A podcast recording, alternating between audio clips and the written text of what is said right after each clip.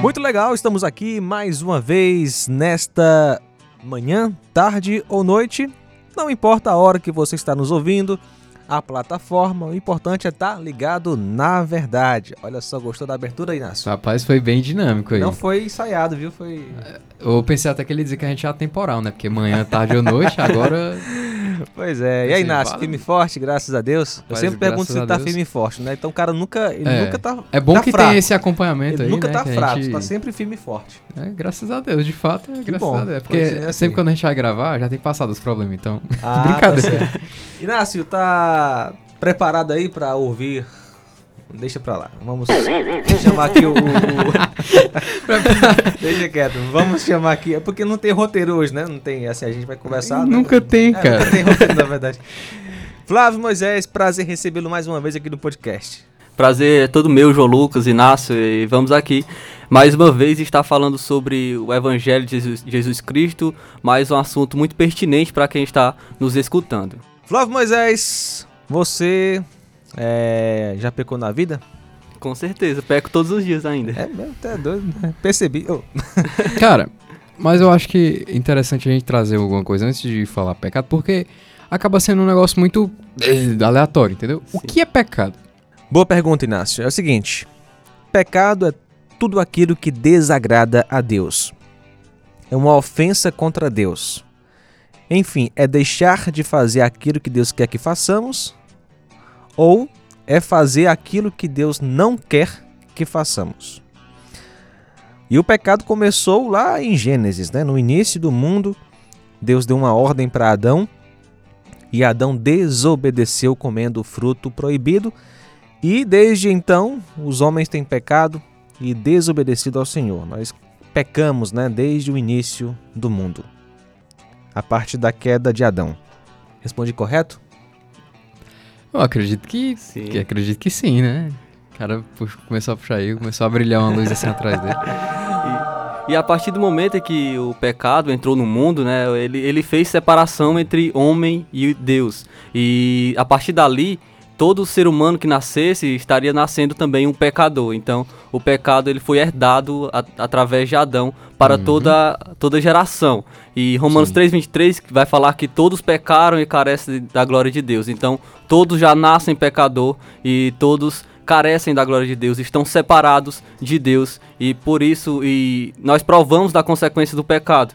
E uma das consequências do pecado é a morte, não somente a morte física, mas também a morte espiritual.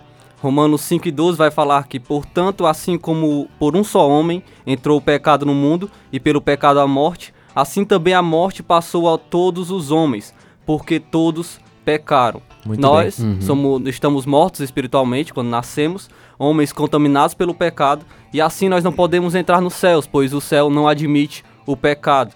E, então nós caminhamos para a condenação eterna, nós Uhum. caminhamos e trilhamos para o inferno. E, e por isso, é disso que Deus nos salva, e é por isso que nós necessitamos da salvação.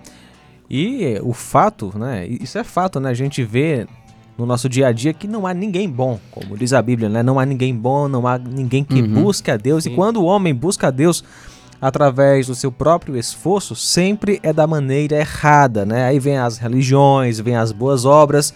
O homem geralmente quer Deus, mas do jeito errado. Não existe, então. Você falou. A Bíblia diz que não existe nenhum justo. Mas, tipo, a gente vê tantas pessoas boas por aí fazendo coisas boas. Exatamente. Mesmo essa galera que aparenta ser boa também não, não vai estar salvo? Não. A palavra de Deus, a Bíblia vai nos dizer que, pois pela graça sois salvos, mediante a fé, e isto não vem de vós, é dom de, é dom de Deus. Uhum. Não, por obra, não por obras para que ninguém se glorie. Efésios 2, 8 e 9. Então, Uhum. é pela graça, não são as obras que irão nos salvar. Não é eu sendo um bom homem, não é eu sendo, é, no caso, mulher, né? Não é sendo Uhum. a pessoa sendo uma boa mulher, sendo um bom empregado, sendo um bom funcionário, um bom patrão. Não é isso que vai o salvar, não são as obras, e sim a graça de Deus. A gente pode observar que os mandamentos de Deus, eles têm um padrão altíssimo. Por exemplo, não adulterarás. Aí você vai ver qual o padrão de Deus se você pelo menos pensou em outra mulher né, em uma, vez- desejo, uma né? pessoa que não é o seu cônjuge, você já adulterou, já é digno de morte eterna. Deus chama de inferno, né? A morte eterna é o inferno. Se você pecou pelo menos uma vez na vida, você quebrou o mandamento perfeito Aham. do Senhor, você tem uma dívida gigantesca com Deus e você não pode pagar essa dívida. Sim, somente a cruz de Cristo que pagou essa dívida é por nós. É, é Deus que fez, Deus é que fez esta obra e, e nos permitiu sermos perdoados. E é aí que a gente entra no tema, né? Como assim Jesus é Salvador? Porque nós merecemos a punição eterna, o inferno, onde Deus vai é, é, manifestar sua ira por causa do pecado.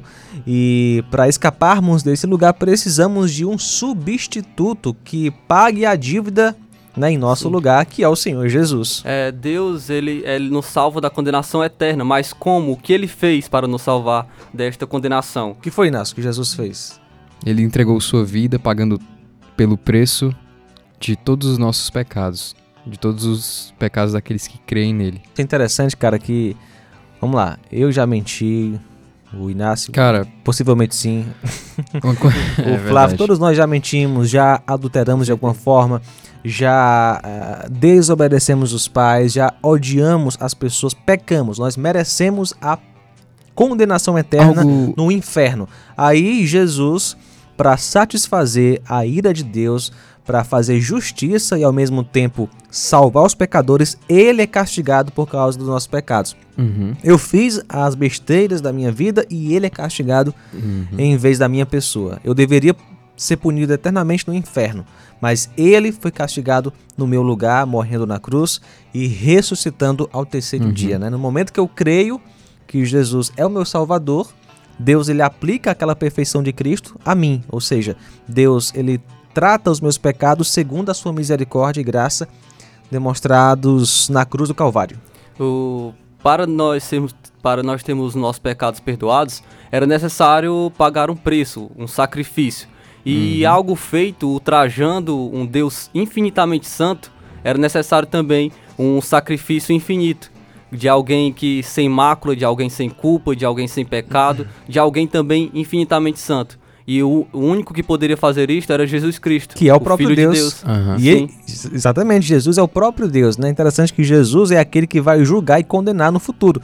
O mesmo que salva é o mesmo que julgará e condenará no Exato. futuro. Ou seja, o nosso juiz morreu por nós para nos salvar da punição eterna. João 3,16 vai nos dizer que Deus amou o mundo de tal maneira que deu seu Filho unigênito para todo aquele que nele crê não pereça, mas tenha a vida eterna. Olha o tamanho do amor de Deus por nós. Muito Ele deu o seu único filho para nos salvar, para perdoar os nossos pecados. O João Lucas é pai, o João Lucas entende melhor do que nós.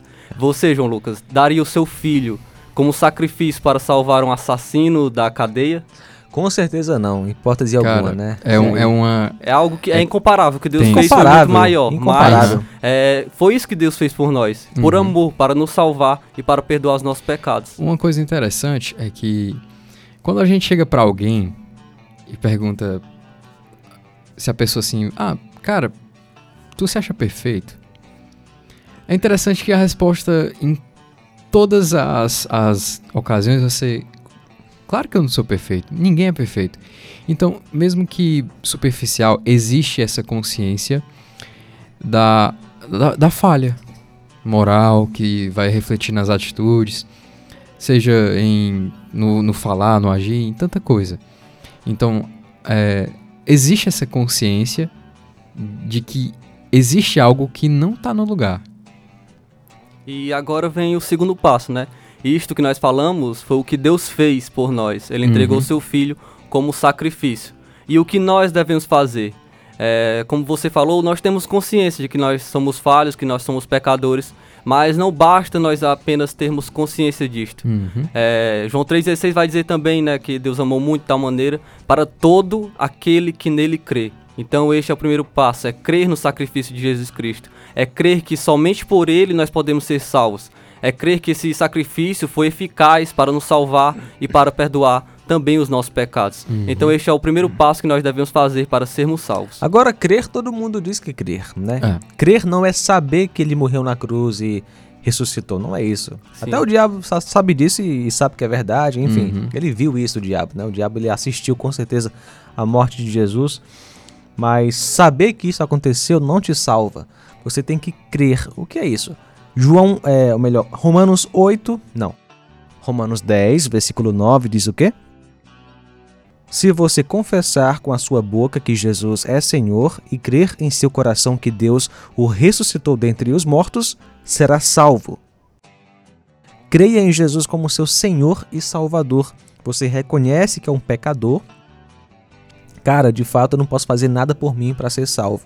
Eu mereço o inferno porque eu desobedeci a Deus. Jesus, você pode falar para ele com fé: Jesus, eu preciso de ti. Eu creio que o Senhor morreu na cruz para me salvar. Perdoa-me, salva-me. Se você é, crer de verdade, se você confessar Cristo como seu Senhor e Salvador de coração, com fé no coração, com fé que Ele é o seu Salvador, certamente você será salvo. E a ideia é se entregar a Ele, né? É escolher agora ser um discípulo dele, é tomar uma decisão de seguir a Jesus. Isso é conversão, porque a conversão é como se fosse os dois lados de uma moeda. Aham. Você tem, você se arrepende, reconhece que é pecador e reconhece que Jesus pode te salvar. E você é perdoado, salvo na hora. Uhum.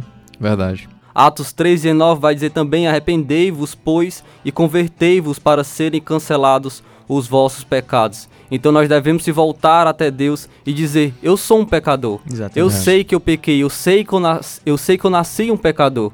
E agora então eu me arrependo de todos os meus pecados, eu confesso, eu coloco diante de Deus os meus pecados, crendo de que Jesus na cruz derramou seu sangue para perdoar todos estes meus pecados. E agora então eu posso ser salvo. Então nós devemos crer, se arrepender e a partir daí então devemos ter uma nova vida, devemos ter uma nova caminhada, uma nova jornada com Cristo, Aham. vivendo para o agradar, vivendo para fazer a vontade de Deus, cultivando uma vida de oração, uma vida de leitura da palavra, a comunhão com os irmãos na igreja e então assim nós sabemos que somos salvos. É aquela coisa, né? Se você creu em Jesus como Senhor e Salvador, obviamente você vai segui-lo, né? Aham. Agora, interessante, é, o que acontece com quem não crer? Escuta a palavra, mas não quer. João 3 e 36 responde: Quem crê no Filho tem a vida eterna. O que é a vida Uhum. eterna? É relacionamento com Deus, beleza. Já quem rejeita o Filho não verá a vida, mas a ira de Deus permanece sobre ele. O cara diz assim: Não, eu, eu- olha, eu, eu não concordo, mas eu respeito, não Uhum. tenho nada contra. Deus vê como rebelde aquele que não crê em Jesus como Senhor e Salvador. Aham. O futuro dessa pessoa é a perdição eterna, a ira de Deus, o inferno. Exato.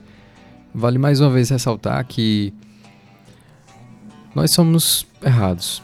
Nós, nós que estamos aqui gravando isso aqui, a gente não tá É. querendo dar uma de perfeito aqui, pelo contrário. Exatamente. É, tem uma música de um, de um amigo nosso, do Wesley, que ele compôs e tem um trecho que fala assim: O justo pelo injusto salvou um pecador. E, de fato, quando a gente olha pra gente, é isso que acontece. A gente não, não é melhor do que ninguém que tá escutando esse programa agora, ou melhor do que qualquer outra pessoa nesse mundo. Nós Uhum. somos pecadores. Mas um dia, a graça de Deus nos alcançou, nos mostrou quem nós somos, quem nós éramos, mostrou os nossos pecados e nos permitiu nos achegar a Deus através do sacrifício de Cristo e poder deixar nossa vida antiga para trás e ser nova criatura. E agora Jesus. nós então como salvos nós podemos é, ter agora uma nova realidade. Uhum. Antes nós estávamos condenados a- ao inferno. Agora Aham. então nós podemos ter a esperança do céu. E ao contrário do inferno, que é o sofrimento eterno, o céu é a alegria eterna, é o gozo eterno, é para Está sempre. com Deus para sempre. né? Isso, está na alegria eterna juntamente com Deus, o glorificando, o louvando. Aham. E é interessante nós observarmos o evangelho, que primeiro ele traz uma má notícia para a gente. Ele diz que nós somos pecadores, ele diz que nós é, e vamos, caminhamos para o inferno, e logo depois ele também nos traz uma boa notícia. De que Jesus morreu em nosso lugar, de que Jesus perdoou os nossos pecados, e agora então nós somos salvos e, pode, e podemos no futuro desfrutar dos céus. Muito bom. Pessoal, foi bom demais o bate-papo. Então, mande esse podcast para quem você quiser, seus amigos, a família. E a gente fica por aqui. Até a próxima. Valeu, galera. Valeu. Valeu! Só isso? Só valeu? assim? É, valeu. Valeu, então tá bom. Essa foi uma produção da Rádio Ceará, uma sintonia de paz. Disse Jesus: Eu sou o caminho, a verdade e a vida. Ninguém vem ao Pai senão por mim. Palavras de Jesus.